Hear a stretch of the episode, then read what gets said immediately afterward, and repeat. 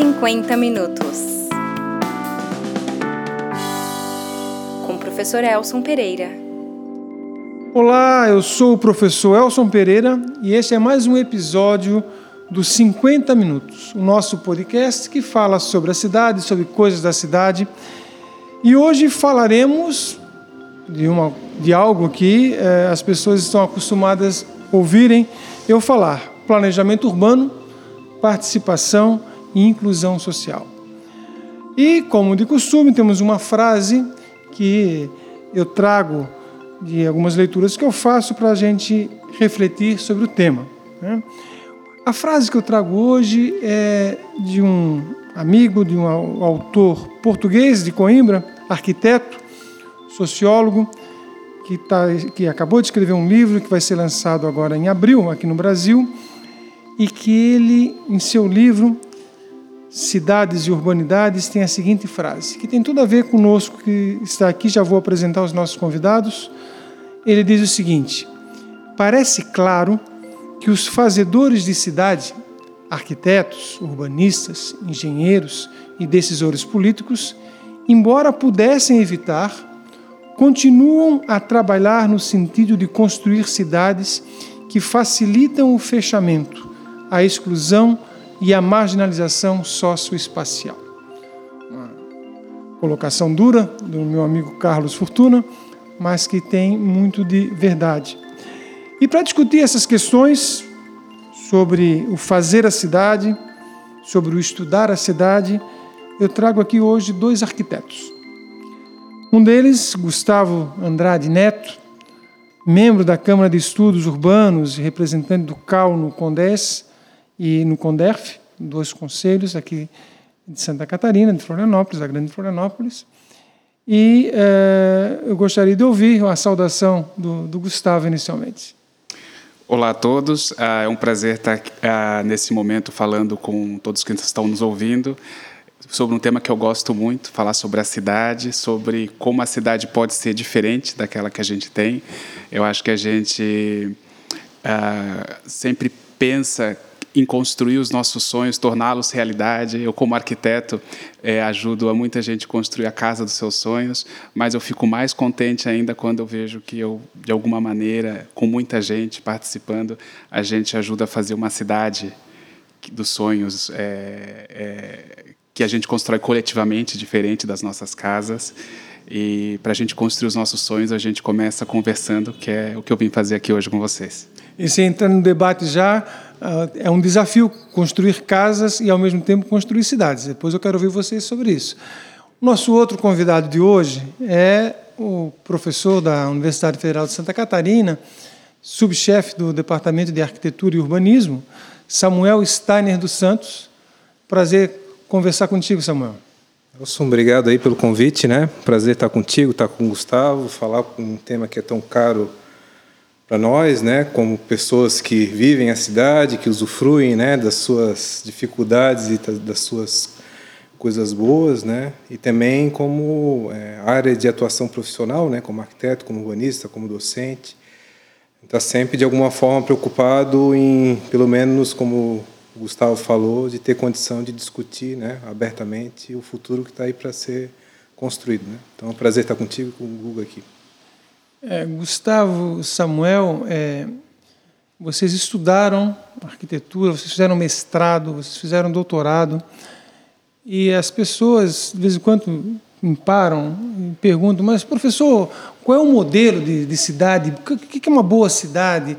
É possível construir uma boa cidade? É, existe isso?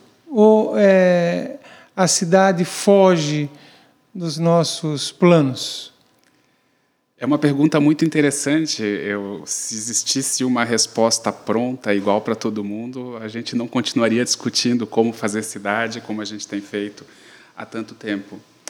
É verdade que os arquitetos, por ao longo de décadas, de alguma maneira, foram a cara mais visível dessa discussão de como é que é a cidade ideal, como deveria ser uma cidade. E às vezes acertaram, mas muitas vezes erraram também.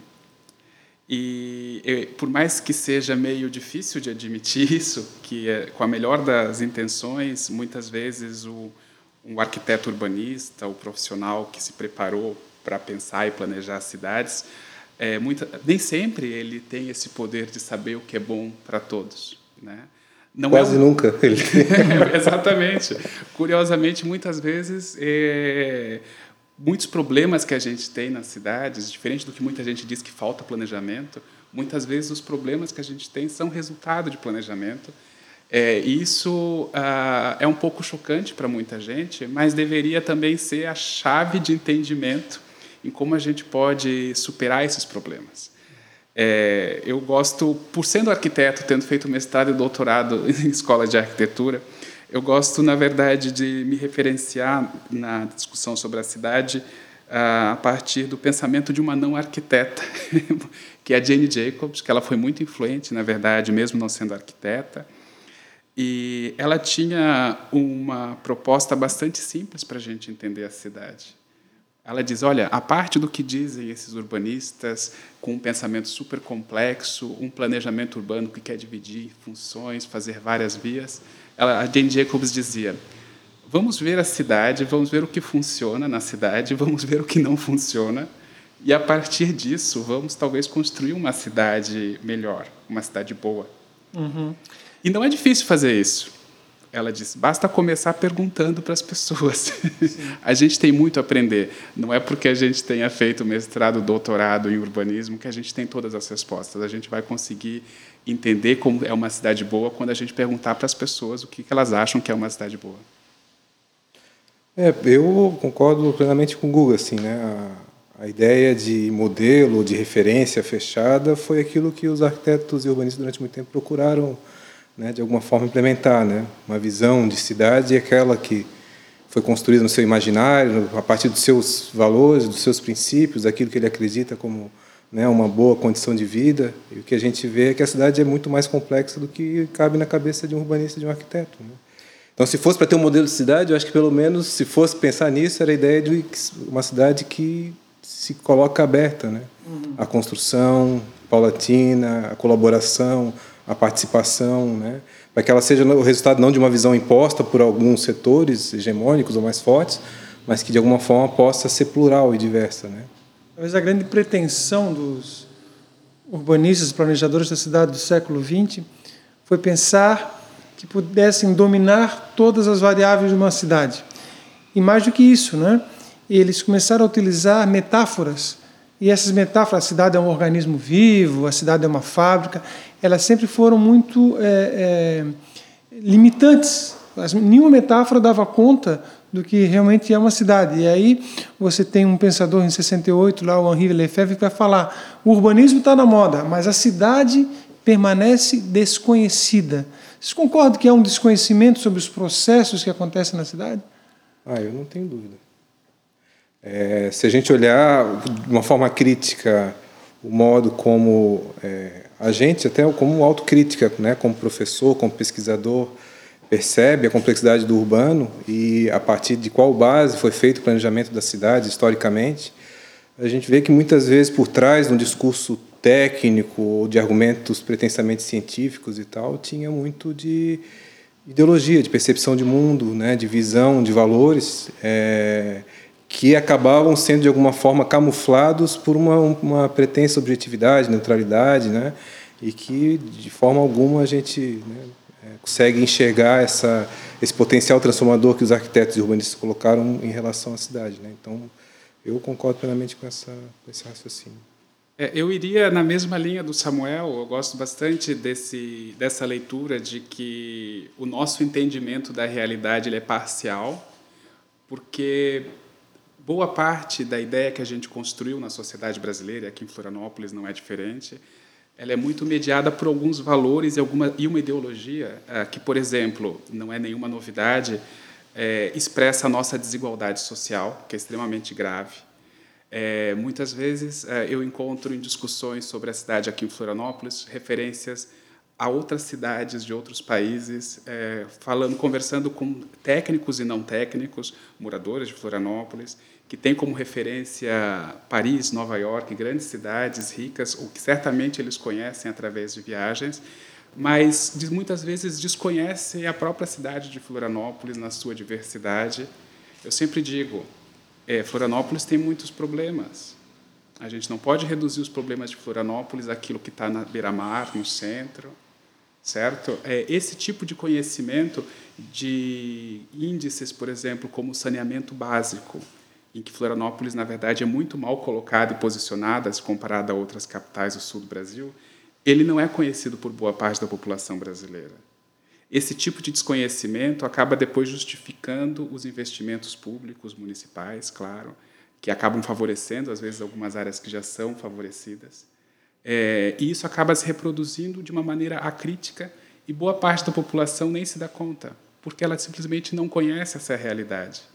E acho que são duas dimensões, né, Guga, desse desconhecimento, né? Às vezes essa, essa visão descolada do lugar, que é o que Maricato falava, né? Então que tu tens uma percepção aérea do território com pouca relação da sua complexidade, sobretudo nós arquitetos e urbanistas representamos isso, mas por outro lado também às vezes a gente cai no, no como é que eu posso dizer, não no erro, né, mas talvez assim na numa dificuldade ou uma romantização da participação, achando que também o resultado do conhecimento do território está só no morador, que muitas vezes tem uma percepção muito assim legítima, né, fundada na sua percepção, na sua realidade concreta, mas muitas vezes vinculado à sua realidade de mundo muito parcial, né?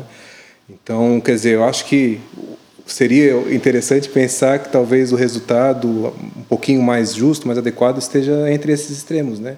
Nem essa visão descolada do lugar e nem o localismo muito arraigado, né? Vocês levantaram várias coisas aí que talvez quem está olhando de fora, o, o, habitante que olha o técnico como alguém que está ali para dar as respostas, pode ficar assustado.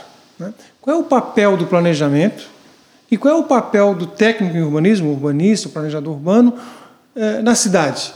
Ele está dispensado? Sem dúvida, é, eu, eu concordo. Sem dúvida está dispensado? Não, não, não. não. Vamos Sem fechar. dúvida ele não está dispensado. Eu concordo bastante com essa fala final do Samuel, uh, de que, e respondendo também a pergunta do professor Elson sobre então qual seria o papel do técnico nesse contexto, é de construir junto com a população uma leitura, um entendimento sobre os problemas da cidade e avaliar as possibilidades de ação. Né? Ou seja, é muito interessante essa fala do, do professor Samuel sobre a limitação que a gente tem de conseguir entender, às vezes, um fenômeno é, urbano que se expressa na cidade, mas às vezes ele tem causas sociais, econômicas é, antigas e muito maiores do que o que está acontecendo apenas no seu bairro. É difícil muitas vezes é, que o morador identifique que ele está fazendo parte de um processo que é muito mais amplo, né?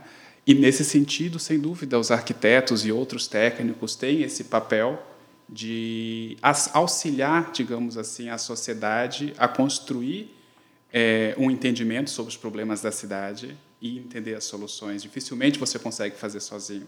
Ainda mais um tema que aqui a, a gente não trabalha tanto é, no, planejamento urbano em Florianópolis, mas é uma visão talvez um pouco mais ampliada do que é, são os problemas de Florianópolis, que não são restritos apenas à capital do estado, mas a toda a sua grande Florianópolis, toda a sua área de influência, conurbação, área metropolitana, é muito mais complexo.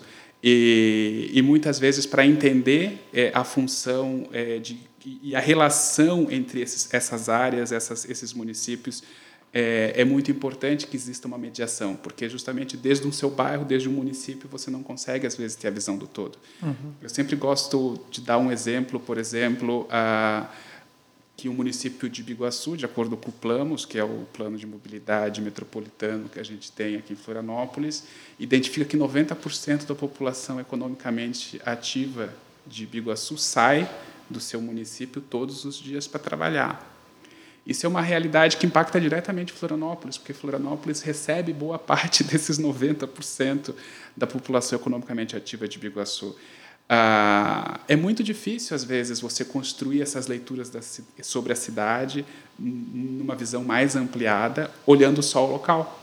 Uhum. Né? Então, nesses contextos, eu acho de elucidar, investigar e construir conjuntamente é que o técnico pode assumir um novo papel né, que não é mais aquela visão imperativa do período tecnocrático do passado, que aqui no Brasil é muito associado ao período da ditadura militar também, embora não exclusivamente, uhum. é, é, é, é numa ditadura que a gente tem esse planejamento tecnocrático, mas, sem dúvida, atualmente, o, o técnico ligado ao planejamento urbano ele se redefiniu muito mais próximo a uma função é, de trabalhar com a população no planejamento. Até porque o planejamento urbano no Brasil, principalmente desde a partir de 2001, né, que tem o marco do Estatuto da Cidade, ele é participativo. Uhum. Então, o técnico se inscreve nesse contexto. Vamos entrar nessa questão da participação já já. O que eu acho interessante do, do que o Guga traz é a, a, essa ideia de que existe um papel do,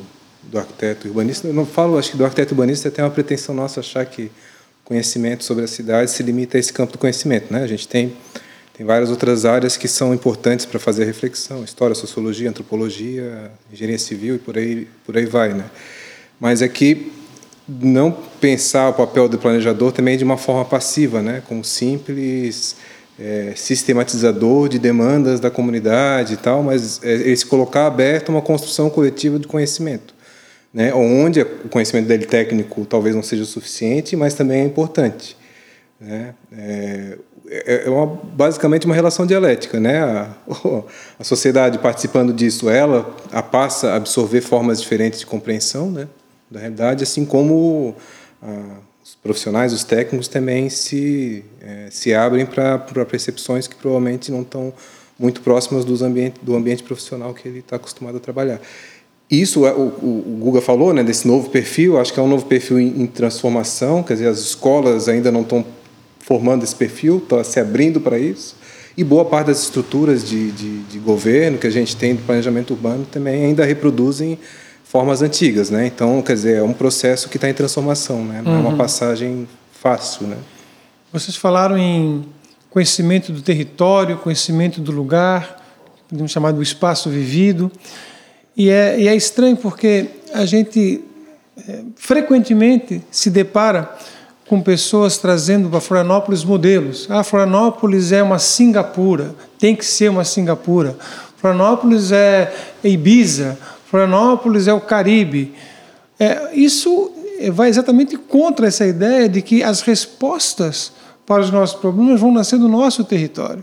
Uhum. Se você perguntar ah, qual é o modelo que Barcelona seguiu, Barcelona seguiu uh, o conhecimento do seu território. Hoje o modelo Barcelona tenta se implantar. É, o, qual o modelo que é, outras cidades que parecem que deram certo seguiram. Então, é essa ideia, primeiro, que o técnico, ele é o técnico urbanismo, né? Ele é essa pessoa que fala e que escuta, né? O que era diferente no, no grande parte do século XX, que o técnico dizia: eu tenho as chaves da felicidade humana, né? E eu tenho todos os, pro, os problemas é, com soluções. Né? E hoje é, se fala é, da questão da participação, né? Não dá para fazer mais nada sem ouvir o, o técnico o especialista do espaço vivido, que é a população. Né? E aí eu quero é, é, já abrir né, é, a segunda parte é, desse nosso, nessa nossa conversa, exatamente com isso. Né? Por, é, como é que a participação entra é, nessa história de planejar a cidade? Quem foram os quem, quem, pensou isso? Por que surgiu isso? E como é que isso chega em Florianópolis? Eu falo, como é que isso chega no Brasil, né? É verdade, mais do que em Florianópolis, como é que isso chega no Brasil? Bom, este é o 50 minutos, o nosso podcast sobre a cidade, sobre as coisas da cidade, com atores da cidade. Eu sou o professor Elcio Pereira, na companhia dos arquitetos Gustavo Andrade e eh, Samuel Santos. Então, e essa questão da participação, como é que fica? É, eu, é um tema que eu gostei de investigar e pesquisar a respeito. Eu poderia dar uma resposta bastante longa, é, que eu vou tentar resumir de alguma maneira, mas eu vejo que existe uma grande tradição é, sobre a participação que nasce na Europa, né, principalmente no final dos anos 60, como o professor Elson falou, é, do Henri Lefebvre, que está muito ligado à ideia de direito à cidade, uh, que depois acaba sendo bastante desenvolvida por, por sociólogo Manuel Castells, por exemplo, que também era lá próximo ao Lefebvre, são intelectuais ligados ao Maio de 68 francês. E a gente tem, por um outro lado, também uma tradição é, que vem dos Estados Unidos é, relacionada ao advocacy planning, é, do Paul Davidoff, e que a Jane Jacobs, de alguma maneira, se relaciona também, uma, uma visão um pouco mais aberta. E esses, digamos assim, né, no mundo ocidental, essas duas referências depois é, acabam sendo bastante influentes. Uma a europeia, mais do ponto de vista de classe, né? ou seja, entendendo o lugar da classe trabalhadora na cidade e qual é o papel, digamos assim, dessa população muitas vezes marginalizada e periférica tem de participando mudar a sua cidade, enquanto que nos Estados Unidos é, é uma visão um pouco mais liberal e tem a ver com a ideia de que todo cidadão tem que ser livre e que não pode se submeter a uma imposição do Estado, inclusive aquela imposição vinda do planejamento urbano, e também gera uma tradição liberal no caso do planejamento. Mas eu gosto muito mais de investigar e continuar descobrindo a nossa realidade brasileira, uhum. porque a gente se sente mais relacionado e eu acho que a gente também tem bastante o que contribuir é, para entender os nossos problemas a, a partir da nossa própria história, né? O Brasil, na verdade, tem experiências riquíssimas de participação ligada a políticas urbanas e que se tornaram referências mundiais. É, é, muito importante, eu acho, que a gente nunca deixe de lembrar o peso e o significado histórico dos orçamentos participativos criados aqui no Brasil. Quando eu digo para as pessoas que a cidade de Nova York, hoje, em 2020, tem orçamento participativo recente, e o prefeito de Nova York é disse é que o orçamento participativo de Nova York tem como modelo o orçamento participativo de Porto Alegre, eu acho que deveria ser conhecido por todos uhum. nós aqui no Brasil e motivo de orgulho.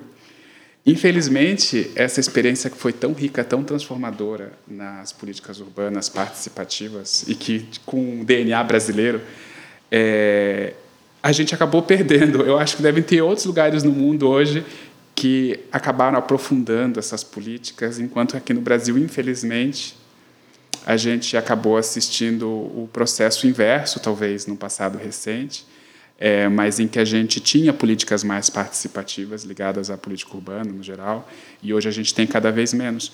Mas se eu, no fim dessa conversa, conseguir deixar todo brasileiro orgulhoso do orçamento participativo, já eu já vou estar contente de ter cumprido a minha missão. É, antes de, de, do Samuel falar, acho interessante essa tua esse teu recuperar desses atores aí do, do da participação.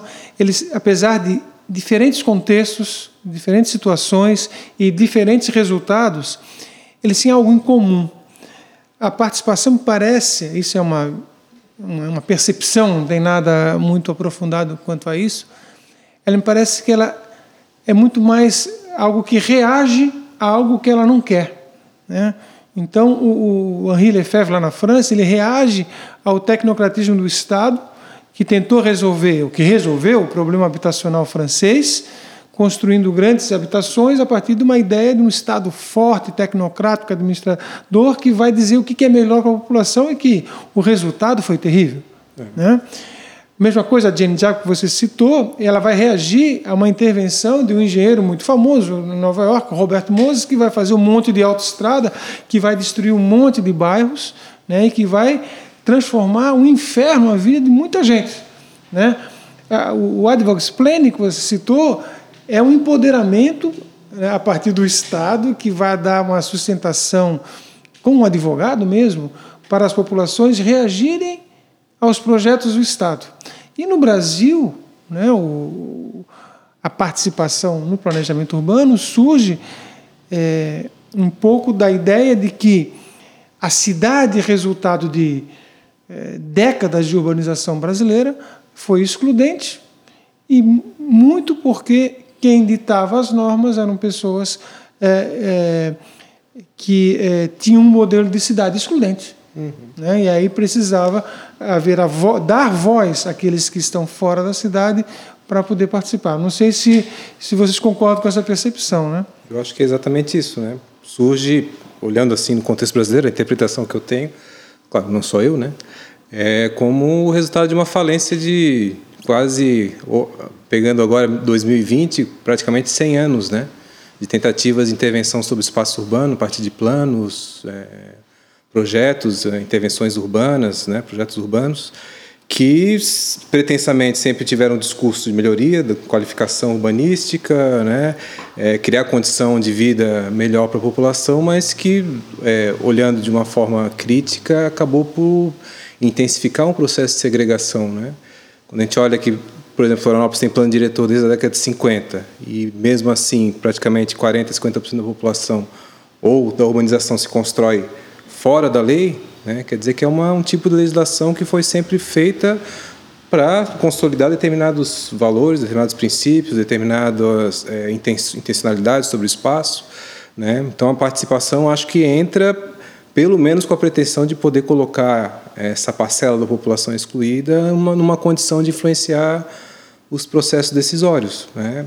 Isso no discurso dos agentes da reforma urbana e tal. Né? A gente, olhando de 2000 para cá, né, com toda a transformação institucional que teve, pós-Constituição, é, Estatuto da Cidade, Ministério das Cidades, planos diretores participativos, a gente vê que, claro, muito dessa pretensão de participação ou dessa ampliação democrática né, da discussão sobre a cidade, ela acaba não acontecendo.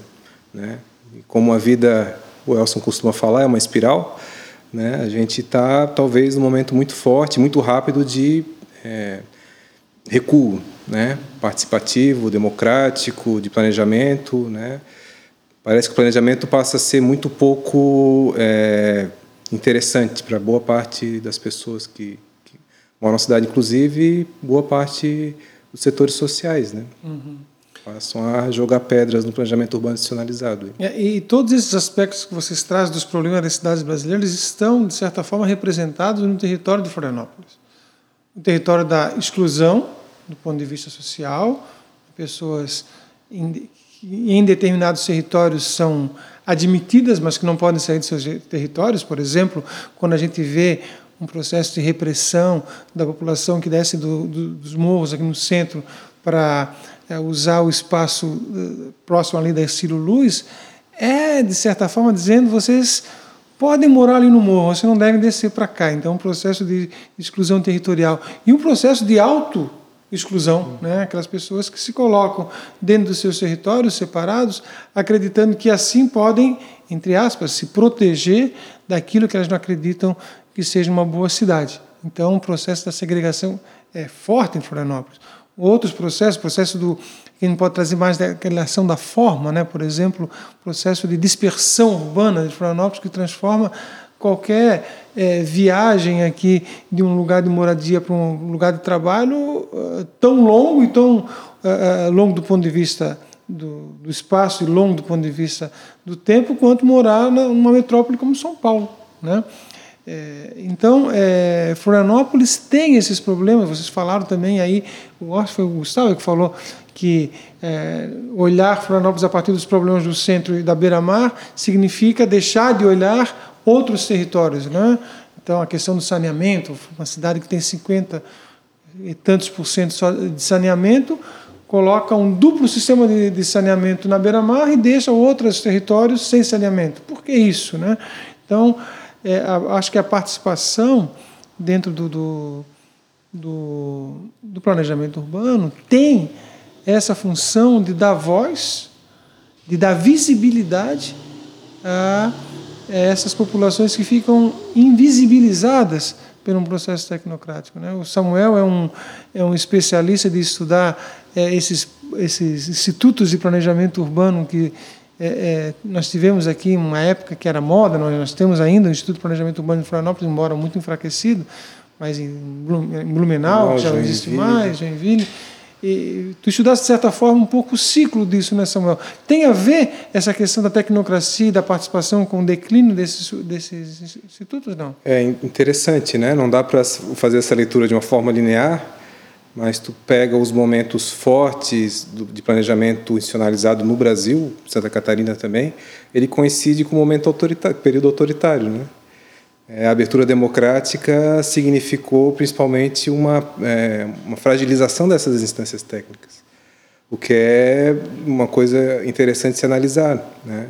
Muitos dos técnicos foram forjados numa percepção, como a gente já comentou, não só tecnocrática, mas autoritária em relação a, a, a intervenção no território, né? E, e, e, é danado porque se a gente olhar o discurso, muitas vezes o discurso e o Lefebvre falava isso, né, dos arquitetos de boa vontade, uhum. né, é permeado de generosidade, né? Então vamos criar condição calçada mínima, vamos criar lote mínimo, vamos criar afastamento mínimo para garantir ventilação, para garantir aquilo, para garantir aquela outra. Mas isso, quando toca na realidade concreta, na dinâmica socio-territorial, isso significa mais exclusão, né? Porque no cenário como a gente tem, né? Aí não são dinâmicas locais, são dinâmicas globais que atravessam a nossa realidade concreta. A terra é uma mercadoria, talvez daquelas é, especiais, né, para a dinâmica do capitalismo contemporâneo, né?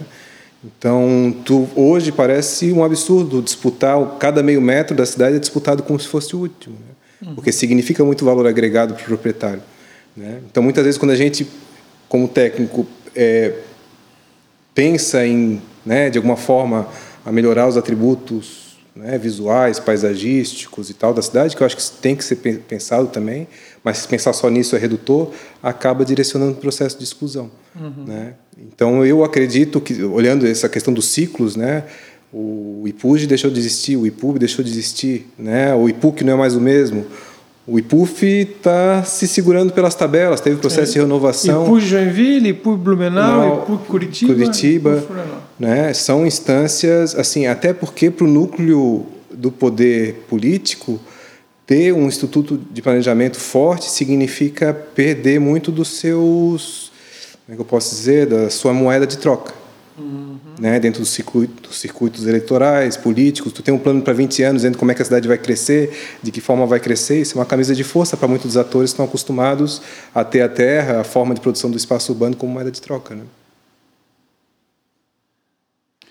É, muito do que se tem falado aqui em Florianópolis nos últimos anos ah, sobre o modelo uhum. de uma cidade tipo Singapura, eu acho que acaba sendo muito manipulado, instrumentalizado para transformar a cidade nisso que o professor Samuel estava comentando, de uma cidade como é, moeda de troca. E eu acho que a gente tem que ser muito atento e crítico com essa construção que foi se promovendo recentemente aqui em Florianópolis, uhum. uh, porque muitas vezes ela é falsamente baseada em dados técnicos.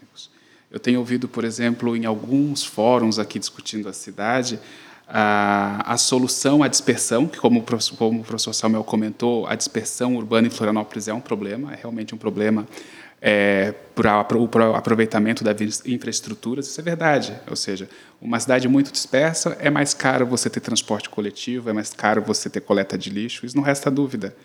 A minha grande questão é que é uma resposta simples, simplista, reducionista e equivocada achar que transformar Florianópolis em uma Singapura com arranha-céu seria uma boa resposta. Sim, porque quando eles pensam em acabar a dispersão, significa é, urbanizar toda a ilha. E, na verdade, nós temos várias cidades dentro dessa ilha. Exatamente. Seria adensar esses centros que Onde já existem. existe infraestrutura, Exatamente. distribuir as funções. Exato. Até porque, como boa parte da população de Florianópolis sabe, a gente tem muitas, muitos bairros em que as ruas são estreitas, muitas vezes são servidões que não se conectam com outras ruas. É isso que no urbanismo a gente chama de um tecido urbano pouco conectado, uhum. ou baixa conectividade urbana. Isso faz com que Florianópolis, sendo uma cidade média. E não há investimento para acabar com isso, né? Não. E uma cidade média como Florianópolis tem problemas de mobilidade gravíssimos. Florianópolis tem uma das piores mobilidades de, do Brasil e não é uma cidade grande. Sim. e tem muito a ver com esse tecido pouco integrado, uhum. pouco conectado. O que eu digo é o seguinte: se a gente tem uma congestão urbana, um congestionamento em baixa densidade, o que aconteceria se a gente simplesmente aumentasse os gabaritos e essas densidades a partir de interesses muito precisos da cidade como moeda de troca, como foi comentado, e transformasse Florianópolis numa Singapura sem que tivesse a infraestrutura de Singapura? Só, via, só ia piorar. Isso eu acho que todo mundo consegue entender. É, por isso que é, o arquiteto tem voltando aí, costurando boa parte do que foram as perguntas e respostas que a gente veio produzindo. Ah, o arquiteto também tem essa função hoje de explicar para a população que a realidade da cidade é mais complexa, às vezes, uhum. do que aquela resposta simples e fácil que algum, alguma pessoa interessada oferece, oferecendo um modelo certo de solução, quando na verdade esse modelo muitas vezes é uma falácia, é um modelo equivocado e que ele está sendo utilizado para defender alguns interesses que a gente não conhece seja qual for a leitura que a gente tem, eu vejo que a solução para esse tipo de, situação é que a gente discuta mais a uhum. cidade, uhum. né? E nesse aspecto, o, o, os institutos eh, de planejamento no Brasil inteiro, o Samuel, eu sei que ele tem uma tese a respeito e investigou vários desses é, institutos é, contribuem de alguma maneira, mas muitas vezes esses técnicos eles também têm a sua participação limitada. Sim, não, tem, uhum. não dá para jogar. Por causa do governo de sim, turno. Sim. Né? É, Ou seja, é, isso é, é, é, uma situação bastante é, evidente que eu tenho acompanhado é, aqui em Florianópolis, mas não só em Florianópolis, em que muitas vezes o técnico é, não pode expressar, digamos assim, a sua opinião técnica, porque ele deve se submeter, digamos assim, a algum algum poder instituído, digamos assim, que acaba tendo uma decisão, um poder maior sobre a cidade, é quando, falsificando é, a opinião técnica. Quando fala da fragilização desses institutos de planejamento, é isso, né? Na verdade, é um enfraquecimento de fora para dentro, né? Sobretudo, né?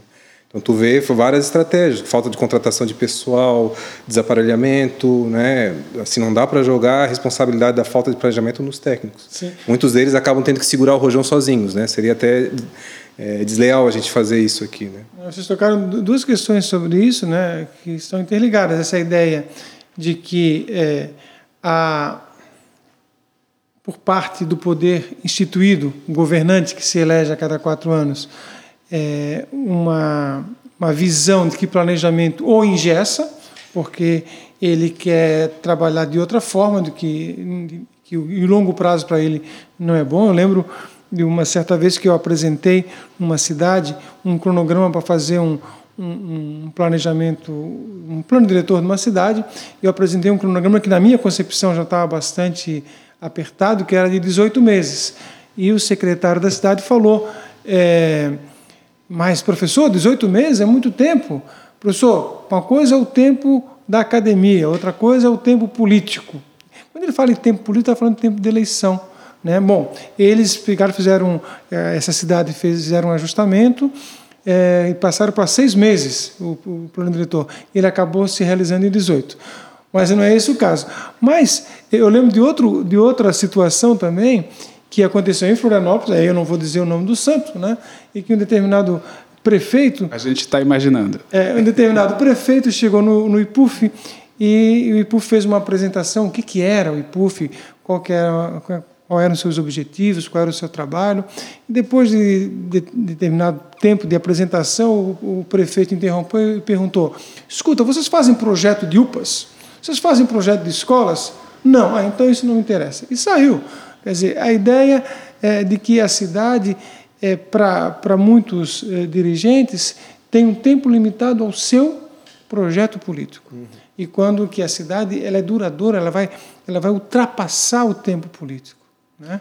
É, e não e... só isso, Nelson, tem essa percepção também de que se tu apressa um processo para chegar no produto, o produto em si vai ser suficiente para poder conduzir, né? Exatamente. E justamente ao contrário, se é um processo que ele é atropelado e que ele ao longo né, da sua existência ele compromete alguns princípios e valores, ele chega no final como algo totalmente é, deslegitimado, né? Que é um pouco o que a gente tem atualmente em Florianópolis, né?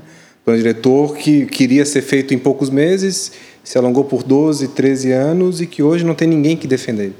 Né? Seja técnico, seja né, os setores da construção civil, seja sociedade civil organizada, dificilmente tem alguém que defenda aquele plano. E olha que foram 14 anos discutindo. Então também não é o tempo em si, uhum. né, mas é a forma como os acordos né, e as, as, as dinâmicas podem, de participação né, podem ser respeitadas ao longo dessa, desse processo. Né? Especialmente a partir de, da Constituição de 88 o futuro da cidade está muito ligado ao papel da prefeitura né? uhum. né? E o planejamento urbano na cidade está muito ligado ao papel da prefeitura. E depois do, do, do, Estatuto da Cidade de 2001, a gente teve uma geração de novos planos diretores, né? uhum. ou seja, a, essa essa questão urbana realmente ela muito ligado ao território mais imediato, né, local. A gente ah, tem boa parte da discussão nos últimos anos aqui no Brasil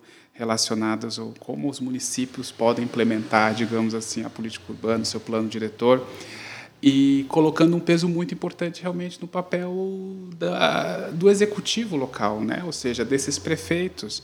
É, a gente é, ainda está aprendendo é, a gente tinha falado antes que às vezes está regredindo, né? mas no geral a gente ainda está aprendendo.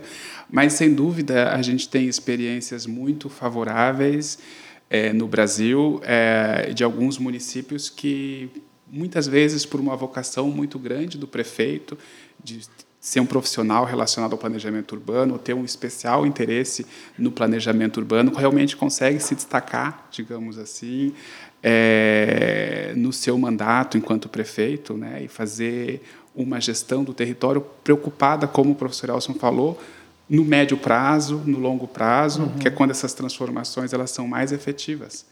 Né? E esses são os bons resultados, porque o oposto é o que a gente está mais acostumado a ver. Sim. Esse imediatismo dos prefeitos em querendo fazer obras fora de plano, sem pensar o planejamento. É muito comum, é triste a gente ver no Brasil prefeitos que é, antes de parar e pensar a cidade, discutir com a população, resolve fazer uma série de obras, muitas vezes muito dinheiro que vai endividar a cidade com resultados muitas vezes ruins e que podem inviabilizar, e que podem inviabilizar o próprio planejamento. Podem inviabilizar totalmente o planejamento é, e que tem como resultado problemas. Né? Uhum. Eu acho que a gente está muito acostumado a ver é, governos municipais muito baseados, digamos assim, no marketing é, e que entregam depois de quatro anos resultados muito ruins quando a gente analisa objetivamente o que, que se melhorou em aspectos muito claros é, ligados ao desenvolvimento urbano. Por exemplo, o que, que melhorou em relação à mobilidade, o que, uhum. que melhorou em relação ao saneamento. Né? Não cabe é, apenas marketing quando a gente discute problemas que são reais, que são como se organiza o espaço. E eles não são fáceis, mas eles têm que ser começados.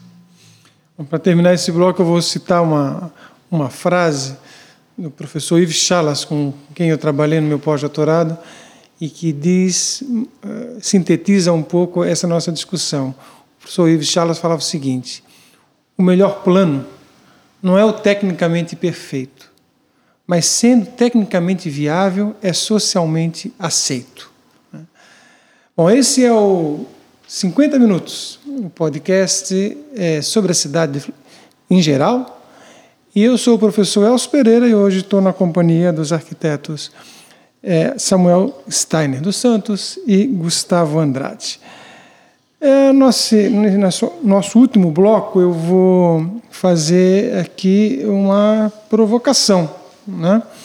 porque nós falamos que de certa forma aqui no nosso programa aqui o urbanismo ele tecnocrático ele meio que entrou em crise, surge o processo participativo para tentar trazer esse planejamento para o chão, né, trazer para o território.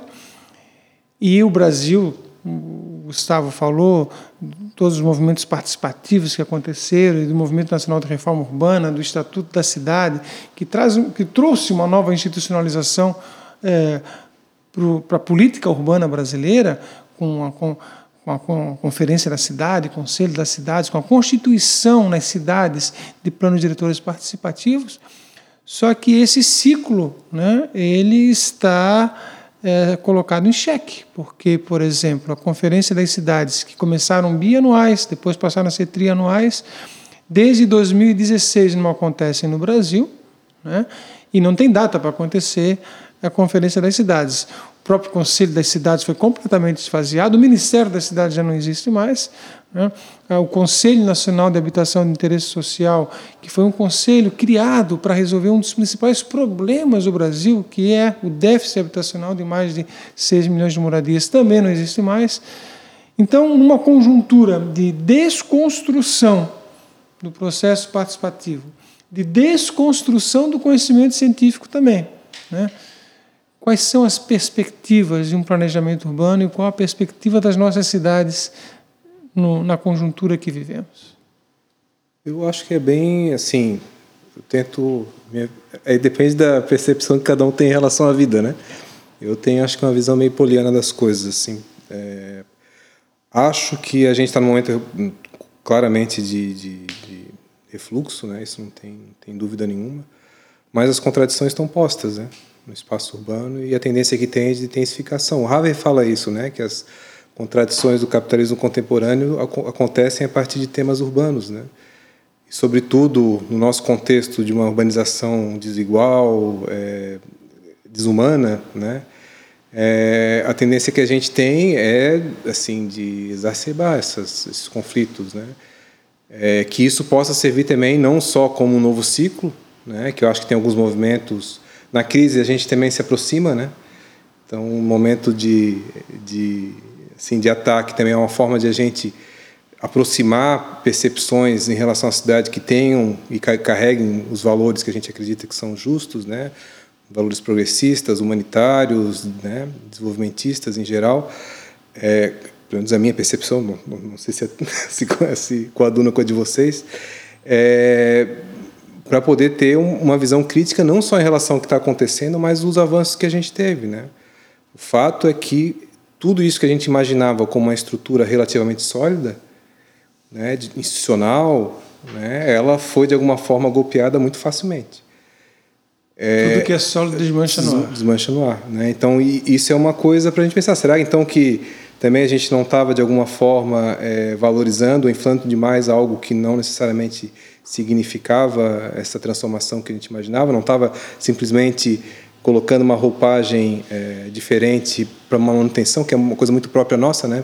manter a essência mudando a, a roupa, né? Então, é, acho que tem alguns momentos super interessantes aí, como o movimento é, acadêmico, de movimentos sociais, né, que estão em, em alguns locais começando a se movimentar de uma forma um pouco mais intensa, mas eu acho que ainda vai vir um, mais um pouquinho de refluxo até que a gente possa avançar. Mas eu acho que esse novo ciclo em algum momento vai ter que aparecer, porque as contradições estão postas, não tem como a gente continuar levando no lombo e em algum momento não reagir. Que, que não seja uma crise social amplificada né, uhum. nas cidades. Né? Espero que não chegue nesse nível, mas é, para mim a perspectiva é a pior possível. Infelizmente, eu queria ter um pouco mais de esperança, é, mas quando, especialmente quando eu olho o quadro nacional, ah, eu tenho uma grande preocupação.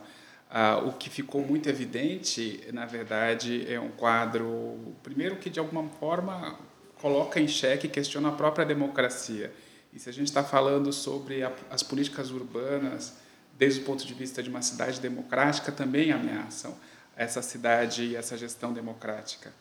Ah, não só o momento, né, o atual governo federal, que desde, as, desde a campanha eleitoral não tinha um plano de governo para a política urbana, não dizia nada sobre a visão de cidade que tinha e o que a gente viu de lá para cá, na verdade, nem pior negou, não era só não ter plano, era atacava, na verdade, que existia. Né? Exatamente, né? foi só uma destruição, na verdade, daquela institucionalidade que veio sendo construída. Mas mesmo antes, é, no período do, né, é, do Temer ainda como presidente, é, por exemplo, foi enviada uma medida provisória para o Congresso, alterando radicalmente a política nacional, é, de uma maneira não discutida com a sociedade, ou seja, imagina, a gente vinha de uma construção coletiva. Já em 2016. Exatamente. Sim. A gente vinha de uma construção coletiva da, da, da política urbana e, de uma hora para outra, o governo federal apresenta uma medida provisória não discutida com a sociedade, que não foi nem discutida pelo Ministério das Cidades na época, o que é bastante grave, ah, alterando radicalmente vários pontos do Estatuto da Cidade. É, passada a, a eleição presidencial, a gente viu recentemente também tramitando no Congresso alterações, inclusive, da Constituição, alterando os artigos que tratam sobre a função social da cidade, os artigos que embasaram o, o, o, Estatuto da Cidade.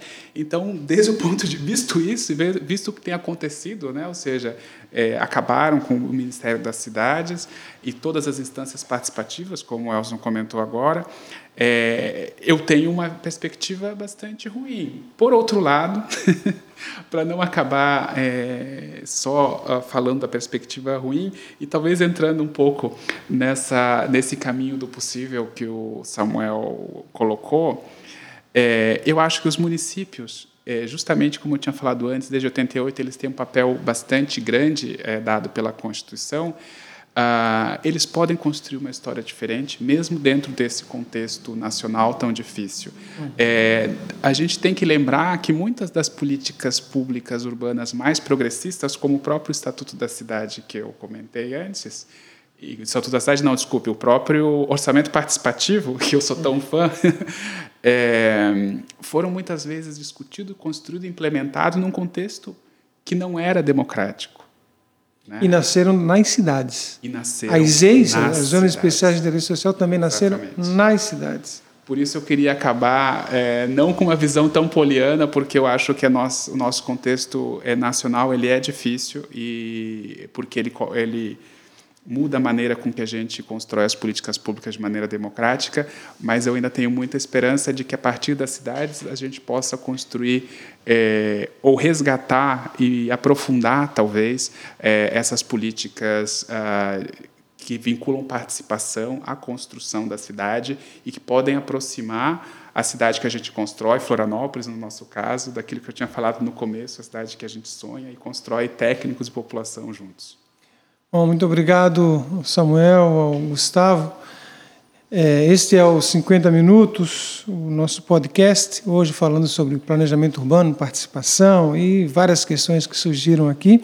Queria agradecer ao Quincas Bar, que hoje nos acolhe aqui no, nesse episódio, e é, convidar as pessoas que nos sigam no Instagram e nas demais redes sociais que possam escutar o podcast. É, o link está ali na, na bio do Instagram. É, ele é semanal, sai todas as quintas-feiras. E é, deixo a palavra final rapidamente para o Gustavo e para o Samuel dar aquele tchau para o nosso ouvinte. Então, obrigado né, mais uma vez, Elson, Guga, aí, por compartilhar esse momento. É, acho que são questões estruturantes né, que foram colocadas e realmente pensar assim sobre elas faz a gente ouvir né, os argumentos é, diferentes ou até os semelhantes reforçam nossas ideias ou faz a gente pensar diferente, né? E esperando que esse podcast possa também ser ouvido por maior número de pessoas e que colaborem também nessa discussão ampliada sobre que cidade a gente gostaria de ter que Florianópolis a gente gostaria de ter. Foi um prazer estar aqui com todos vocês que estão nos ouvindo e aqui com o Samuel e com o Elson a conversar das coisas que eu mais gosto de fazer. então é um, é um grande prazer realmente estar aqui. Uh, o recado que eu posso deixar para todo mundo é uma coisa que eu tento me dizer todos os dias, que por mais que a cidade às vezes não seja aquela que a gente tem nos nossos sonhos, a gente constrói a cidade a partir dos nossos atos. Eu sempre digo, eu caminho e ando de bicicleta sempre que posso, mesmo numa cidade às vezes que não é tão preparada para o pedestre, para o ciclista, e digo, a gente às vezes não vai esperar a cidade ser transformada para que a cidade seja como a gente quer. A gente já faz a cidade que a gente quer do jeito que a gente vive a cidade cada dia. Obrigado, bonito pensamento. Não vou colocar nenhum pensamento para não estragar isso que o Gustavo falou. É, no programa da semana que vem, a gente vai já fazer uma homenagem ao aniversário da cidade. Vamos ter aqui dois historiadores para conversar sobre Florianópolis e a sua história. Até semana que vem, um abraço a todos. 50 minutos. Com o professor Elson Pereira.